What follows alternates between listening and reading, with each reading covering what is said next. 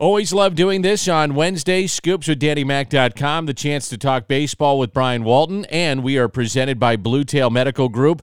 Before you think about surgery, these guys, they're the best doctors in the United States. Doctors all across the world are coming to find out how the doctors at Blue Tail are doing this. It's an alternative measure as opposed to having surgery. It's your body's a chance to recover prior to surgery through Blue Tail Medical Group. Find out what they can offer you. They're going to get you right back in the game, whether you're an athlete or not, at bluetailmedicalgroup.com. Brian, a lot of news coming out of Jupiter, Florida, and good morning to you, Brian Walton from thecardinalnation.com. How you doing?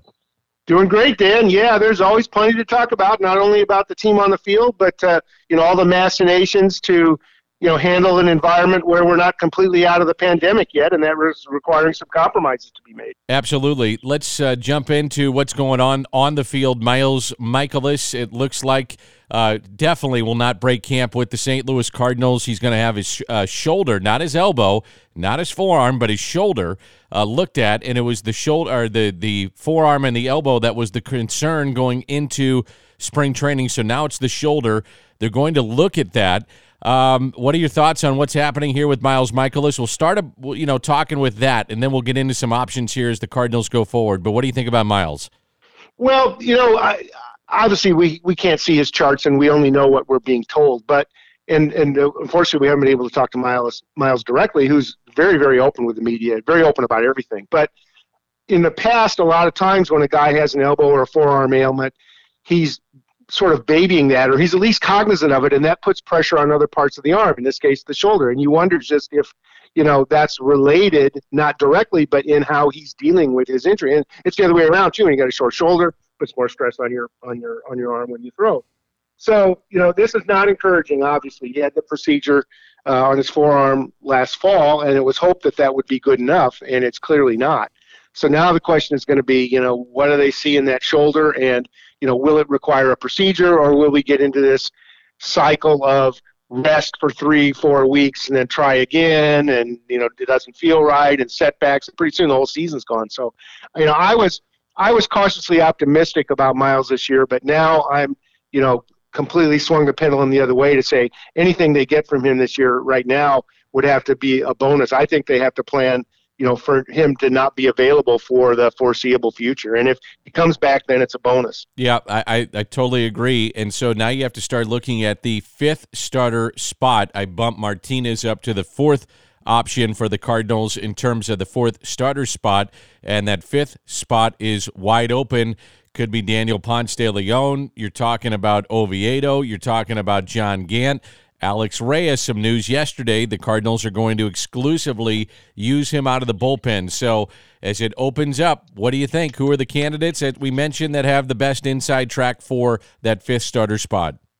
Well, clearly, the one name you mentioned is not a candidate, and that's Alex Reyes. And he's a pitcher that uh, just yesterday, John Mozeliak said is probably throwing as good as anyone in the entire camp, you know, including Wainwright, including, you know, Hicks, including everybody. So, you know, there was a high expectation on the part of a lot of folks, myself included, that Alex Reyes might be allowed to carry a starter's workload at least for part of the season. Uh, was saying that 100, 100 innings is his target for this year. And you can, of course, spread those 100 in, innings multiple ways. You could have him make 20 starts at five innings each and spread those 20 starts over time to perhaps include the playoffs.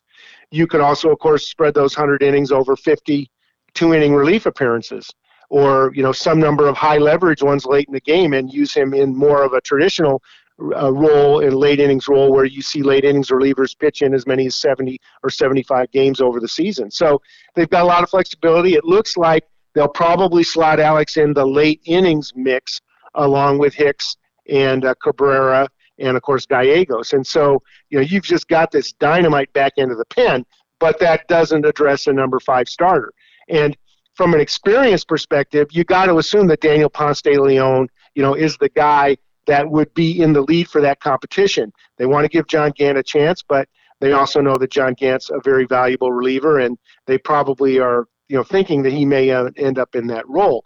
Oviedo's a guy that I don't think we should rule out. I mean, granted, he jumped all the way from double A to the majors last year, only made five starts, but you know, the problem with Ponce de Leon continues to be, you know, throw, throwing strikes and the walks, and you just don't know if you can count on him to consistently give you five or six innings. We saw that that first start when he made the majors. There seven innings, you know, just looked like a dynamite guy, and then the next time out, you know, he walks four or five guys. So, you know, this fifth starter, uh, you know, situation is one that is going to be very crucial to watch as we continue. And, and we shouldn't really say Carlos Martinez is out of the woods yet. Granted, his last start was much, much better, but he has this traditional problem in the first inning. And you know they're not going to be able to roll innings when the when real games start. And you know the Cardinals played have played that game a number of times this spring, but you know they got to get to the point now where they tell these guys you got to get three outs. You got to work your way through it.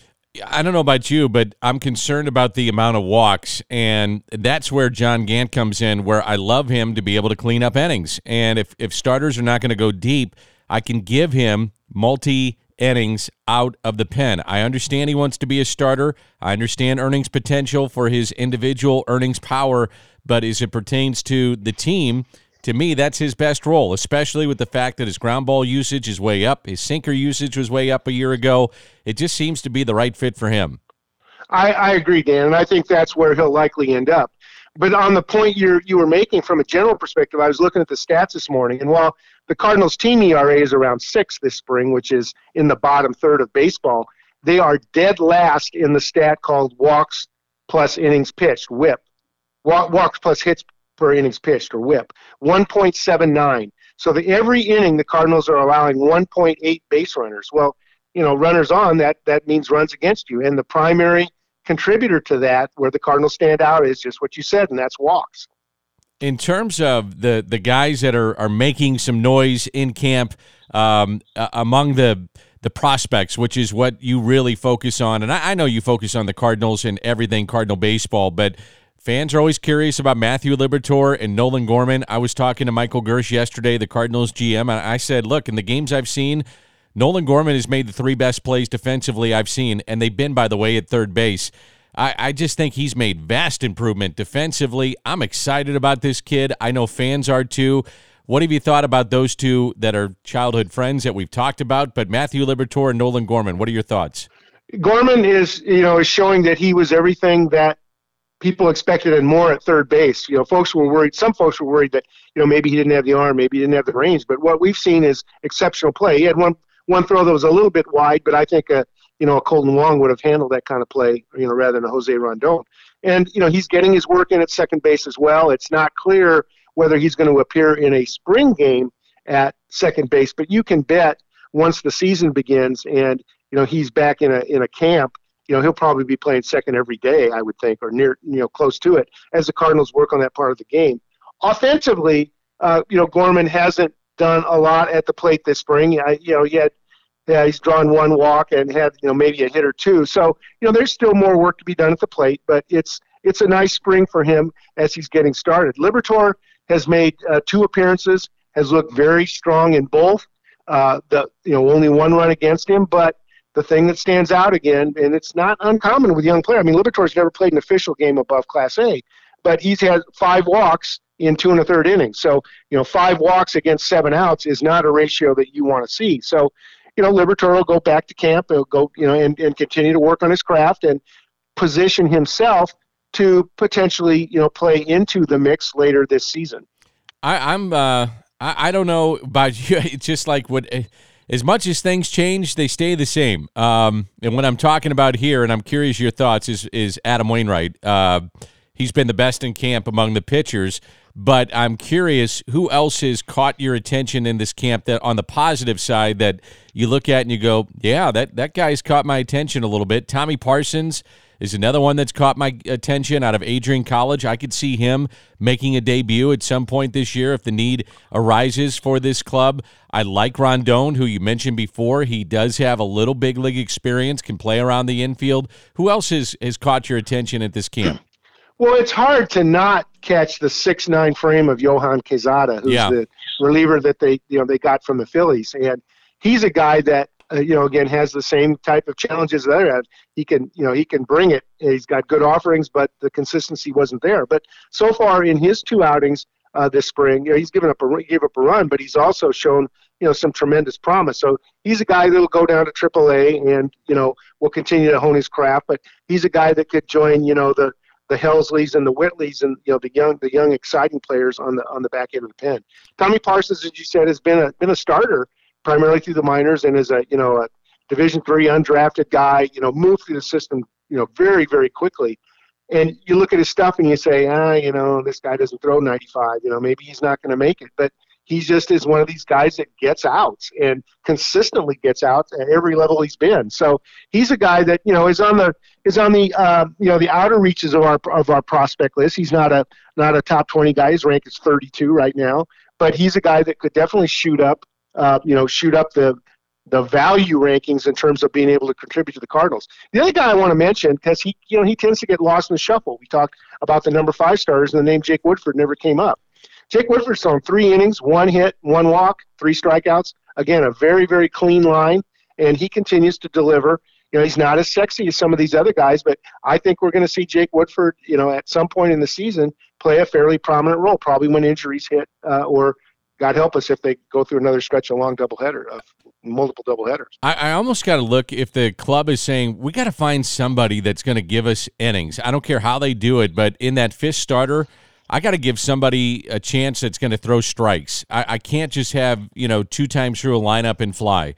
And with Ponce de Leon, that's been the track record. Oviedo, albeit a short resume, that's been his track record. Does Jake Woodford, Brian, you think give the Cardinals the best chance to give you, you know, beyond five innings? And I, wonder if that's something that they're considering looking at the big picture of this.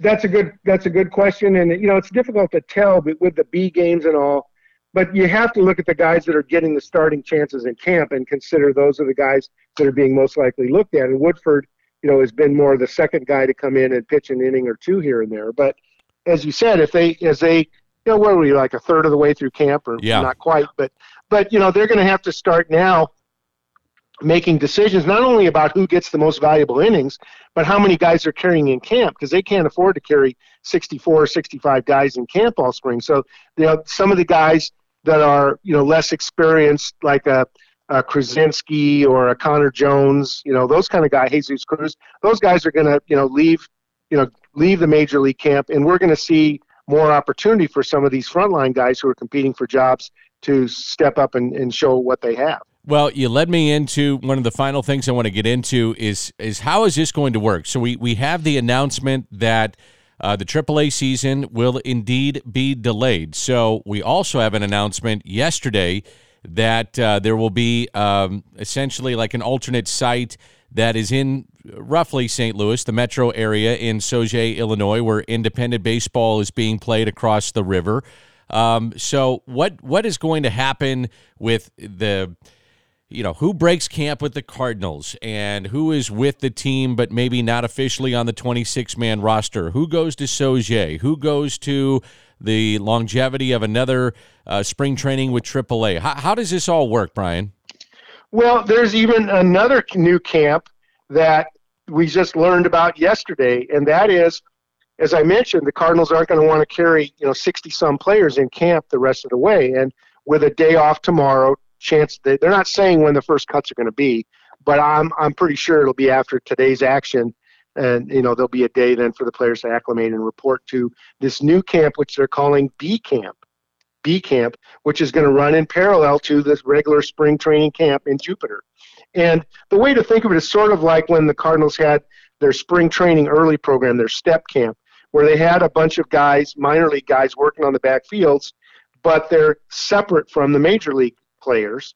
So, and because of the COVID protocols and all, these players that are that are are sent out of the major league camp and are in this B camp will show up two hours after the big leaguers report every day.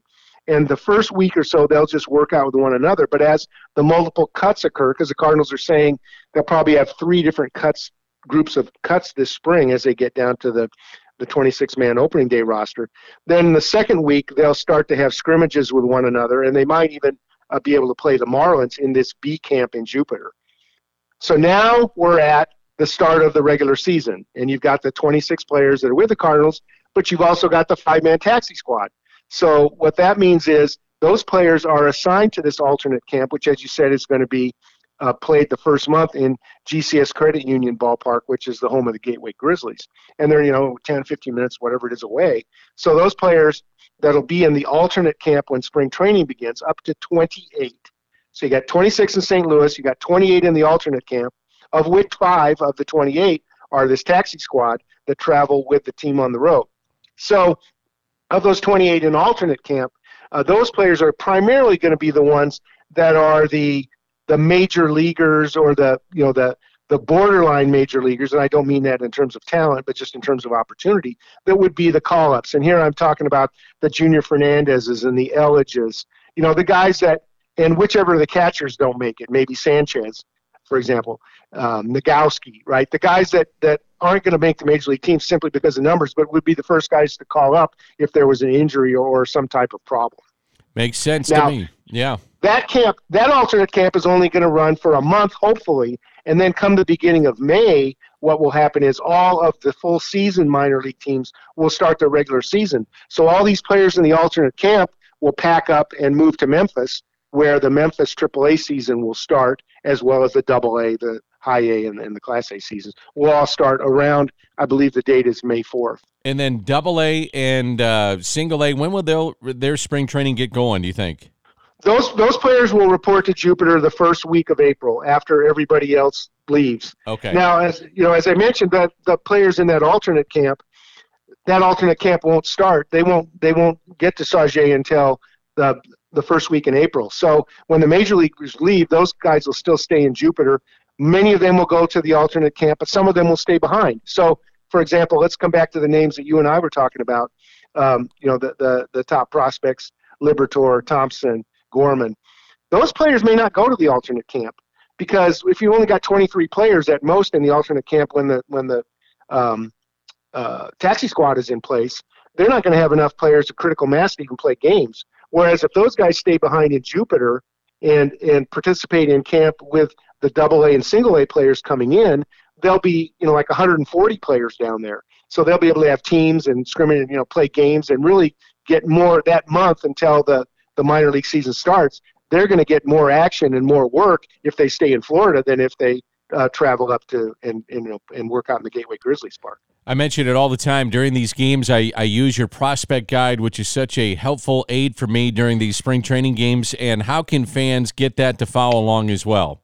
Yeah, come over to the cardinalnation.com. You'll see a, a, in the top menu bar the 2021 prospect guide. You'll also see an article in the rotation, which has got a, a blue uh, image, which is from the cover of the prospect guide. 259 pages of information about the top 58 prospects in the Cardinal system, their backgrounds, um, um, their skills based on the tools of the of the hitters as well as the best pitches of the pitchers. So just tremendous amounts of detail. Also a lot of history on the drafts and the international signings of the Cardinals over many years, the players of the year, the managers of the year, just chock full of information about not only the top mi- minor leaguers and prospects to play in 2021, but also a lot of good history information that you simply just can't find anywhere else. No doubt. Hey, Brian, thanks so much. We appreciate it as always, and we will catch you up next Wednesday. You got it, Dan. That's Brian Walton of thecardinalnation.com. Make sure and go to his site, thecardinalnation.com. And this Wednesday, we are presented by Blue Tail Medical Group. Find out more at bluetailmedicalgroup.com.